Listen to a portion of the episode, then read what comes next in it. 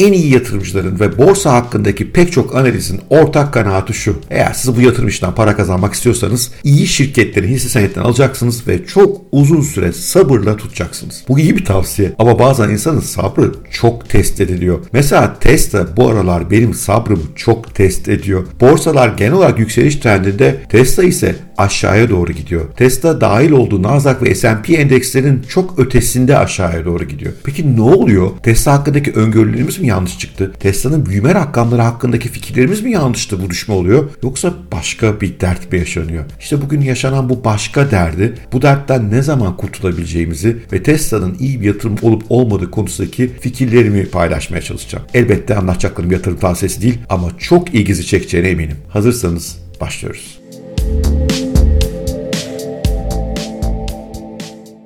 Zaman zaman şirketlerin hisse senedi değeriyle gerçek performansı arasında kopukluklar olabilir. Şirket bir yandan deli gibi büyümeye, kar etmeye devam ederken hisse senedi değeri aşağı doğru inebilir veya tam tersi. Bunun örneklerini tarihte çok gördük. Sebep ne olabilir? Spekülatif ataktır, genel ekonomik konjonktürdeki bir takım endişelerdir, korkulardır, borsanın genelindeki yükselişler veya düşüşlerdir. Bir sürü neden var. Ama Tesla'da şirketin gerçek performansı ile hisse senedi değeri arasındaki kopuşun nedeni bu değil. Buradaki kopuşun nedeni Elon Musk yani CEO'nun kendisi. Eğer Tesla yatırım yapıyorsanız Elon Musk'ın hafif deli bir adam olduğunu kabul etmeniz lazım. Zaten Asperger sendromu var. Asosyal bir kişilik bir sürü soruna geçmişte neden oldu. Ama bir yandan da çılgın bir mühendis, çılgın bir girişimci, çılgın bir vizyoner ve asla işin peşini bırakmıyor. Bu sayede Tesla gibi fikri aldı buralara kadar getirdi. Tamam buraya kadar harika. Peki bu Twitter işi nedir Allah aşkına? Twitter'ı satın alması Elon Musk'ın süper sıkıntı yaratıyor şu anda Tesla yatırımcıları için. Twitter'ı satın almasının arkasındaki iyi niyete ben %100 inanıyorum. Fakat iki sıkıntı var. Bir tanesi çok pahalıya aldı. Çünkü fiyatı teklif ettiği dönemden itibaren resesyon hızlandı ve reklama dayalı şirketlerde Facebook bunun temel örneği, Google bunun temel örneği büyük değer kayıpları yaşandı Twitter ki bunlar arasındaki en zayıfıdır reklam geliri açısından. Böyle başına bir dert kaldı. O süreç de uzayınca biliyorsunuz sonradan anladı galiba hatasını vazgeçmeye çalıştı. Fakat mahkemenin mecbur kılacağını anlayınca yine gitti teslim oldu ve 44 milyar dolara Twitter'ı aldı. Twitter nasıl bir şirket şu anda? Zaten ömrü boyunca doğrusu kar etmemiş bir şirket. Bütün sosyal medya girişimleri arasında mali performans olarak en kötü giden şirket ve şimdi bir de resesyondan dolayı reklam geliri kaybı yaşayacak bir şirket. Ve Elon Musk buranın ortağı. Bize ne canım kendi parası gitsin alsın öyle değil. Çünkü Elon Musk'ın aslında çok fazla parası yok. Elon Musk'ın zenginliği kağıt üstünde. Tesla şirketinin hisse senedi değerine dayalı. O yüzden Twitter'ı satın alma sürecinde epey bir Tesla hissesi sattı burayı finanse etmek için. Bunu da absorbe ettik ama daha büyük sorun şu. Twitter zarar etmeye devam ediyor ve bu zarar gerçekleştiği sürece Elon Musk'ın yine hisse senedi satma ihtimali var. Nitekim takipçileri sık sık Elon Musk'a soruyorlar bitirdin mi hisse senedi satışın Tesla'da diye cevap vermiyor. Ben de geçen yıl sordum bana da cevap vermedi. Buradan anlıyoruz ki Elon Musk Twitter'ın içine baktıkça aslında ciddi bir kara delik görüyor ve bu kara deliğin daha epeyce parayı yiyeceğini görüyor. Elon Musk Twitter'ı bir gün kâra geçirebilir mi? Hiç şüphem yok. Yapabilir. Daha evvel olmayacak şeyleri başardı. Unutmayın bu adam uzaya gönderdiği iki füzeyi paralel yan yana aynı yüzeye indirebiliyor. Bu çok acayip bir adam. Bunu başaracağını düşünüyor ve Twitter hakkındaki temel fikirleri mesela ücretli abonelik, videonun kuvvetlendirilmesi, bizim gibi yaratıcılarla kar paylaşımı yapıp daha fazla sitenin canlandırılması bütün bunlar iyi fikirler. Ama bunların vakit alacağı kesin ve Twitter'ın ne kadar vakti var ondan emin değilim. Çünkü Amerika'da resesyonun sertleşeceğini görüyoruz ve bu sertleşmenin reklam gelirlerini önümüzdeki günlerde daha da sert vurması olası.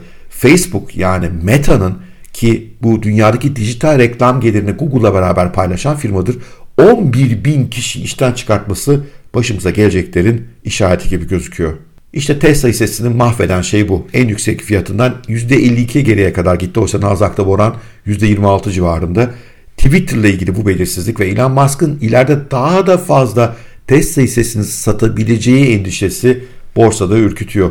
Bu ürküntü fiyatlara olumsuz olarak yansıyor. Peki Tesla'nın kendisine neler oluyor? Tesla'nın kendisi süper gidiyor. Yıllık %50 büyüyen başka bir şirket daha yok. Şu anda Tesla otomobil sektörünün en karlı firması. Toyota ile karşılaştırdığımızda mesela araç başına 7 kat daha fazla kar elde ediyor. Tesla önümüzdeki ay içerisinde tır çekicisi Sema'yı piyasaya sürüyor. İlk müşterisi Pepsi araçlar yollara çıkmaya başlıyor. Tesla gelecek yılın sonunda Cybertruck satışlarına başlıyor ki özellikle Amerika Birleşik Devletleri'nde bu tip pick-up'lar çok büyük pazar oluşturur. Mesela Ford'un F-150'si Ford'un hayatta kalmasının temel sebeplerinden bir tanesidir. Tesla'nın otonom sürüşü çok iyi gidiyor. Bakmayın dün o Çin'deki bir kaza yayınladılar. Çok büyük ihtimalle sürücü hatası o. Çünkü kazayla ilgili ilk detaylara baktığımızda hiç frenleme çabası yok. Yine kazaya baktığımızda sürücünün gaz pedalına %100 baskıyla bastığı gözüküyor. Ya ayağa takıldı ya uyuyakaldı, kalp krizi geçirdi her şey olabilir. Ama dün itibariyle Tesla'nın FSD yani Full Self Driver'ın 11. versiyonu piyasaya sürülmeye başladı. Şu anda Tesla'nın kendi şirket çalışanları bunu kullanıyor. Yavaş yavaş yayacaklar ve kullananlardan gelen haberler Tesla'nın tam otonom sürüşe süper yaklaştığını gösteriyor. Tesla'nın yeni fabrikalar açması mümkün. Tesla verimlilik rekorları kırıyor. Yani Tesla'nın kendisiyle ilgili kötü giden bir şey yok. Tek endişe ve bu haklı bir endişe resesyonun faizleri yükseltmesi. Bu faiz yükselişinden dolayı da bir kısım tüketicinin Tesla talebini biraz kısacak olması ve buna hak veriyorum. Ama bu yine de dev gibi bir hızlı büyüyen elektrikli araç pazarının ana oyuncusu olan Tesla'nın gelecek yılda büyümeye devam edeceği gerçeğini değiştirmez. Bundan dolayı evet acaba büyüme endişeleri Tesla'nın hisse senedi fiyatını biraz etkiliyor mu? Mutlaka etkiliyordur. Ama asıl korku Elon Musk'ın doğrudan satışlarının yarattığı baskı ve gelecekte yapabileceği satışların yarattığı baskı. Peki böyle bir durumda ne yapmak lazım? Bir, şunu kabul etmek lazım. Tesla daha da aşağıya gidebilir. Çünkü Twitter baskısının biteceği yok ve bir yandan da resesyonun Tesla'nın ana işinde etkileme ihtimali var. Hissenin daha aşağı doğru gitme ihtimali var. Elon Musk'ın daha fazla Tesla hissesi satması mümkün. Bunu kesinlikle öngörüyorum. Ama öte yandan şimdi almayacağım da ne zaman alacağım Tesla hissesini? Bir yatırım tavsiyesi değil ama şunu biliyorum. Çok iyi şirketlerin hisse senetleri bir takım şirketin kendi performansı dışındaki sebeplerden dolayı düşüyorsa o şirketlerde alım zamanı geldi demektir. Çünkü zaten bu şirketlerde her şey iyi giderken hisse senetleri aşırı pahalı oluyor. Tesla'nın fiyat kazanç oranı bir ara binlerdeydi. Şu anda 30'lar civarına gerilemiş durumda. Yani Tesla'nın fiyat kazanç oranının düzeliyor olması Tesla'nın kendi performansının iyi, hisse senedi fiyatının düşük olduğu anlamına geliyor. Ben bu yönden Tesla almaya devam ediyorum ama dolar ortalama maliyet yaparak çünkü daha aşağı gitme ihtimalinde kesinlikle burada tutuyorum. Böyle günler yatırımcıların sınandığı günler. Daha ben Tesla ile ilgili ben çok sık sınandım. Hem düşüşlerinde ya acaba daha çok düşecek mi ne yapsam? Hem yükselişlerinde ya acaba zirveyi bulduk mu satsam mı? Ama her seferinde sonradan pişman oldum. Ve her seferinde gördüm ki Tesla uzun vadede alınması tutulması gereken ve biraz sabrın biraz yüreğin gerektiği bir hisse. Çünkü dalgalanmana devam ediyor. Önümüzdeki günler neler getirir görmek mümkün değil. Elon Musk'ın kendisi Twitter'ın iflas etme riskinin olduğunu söyledi. Gerçi bu belki hayırlı da olur. Çünkü Amerika'daki iflas sisteminde Chapter 11 diye bir düzenleri var. Şirketi iflas ettirip alacaklılarıyla olan ilişki bizdeki kongartotoya benzeyen bir süreç bu. Tekrar bir gözden geçirip alacaklıları erteleyip borçlarını şirketin rahatlayabilir Twitter ve bu da belki Tesla hissesine yarar. Böyle bir ihtimal var ve Elon Musk bizzat kendisi çalışanlarına Twitter'ın iflas etme ihtimali var dedi. Aslında iyi olabilir. Onu da öngörmek lazım. Ama her halükarda önümüzde daha dalgalı günler var.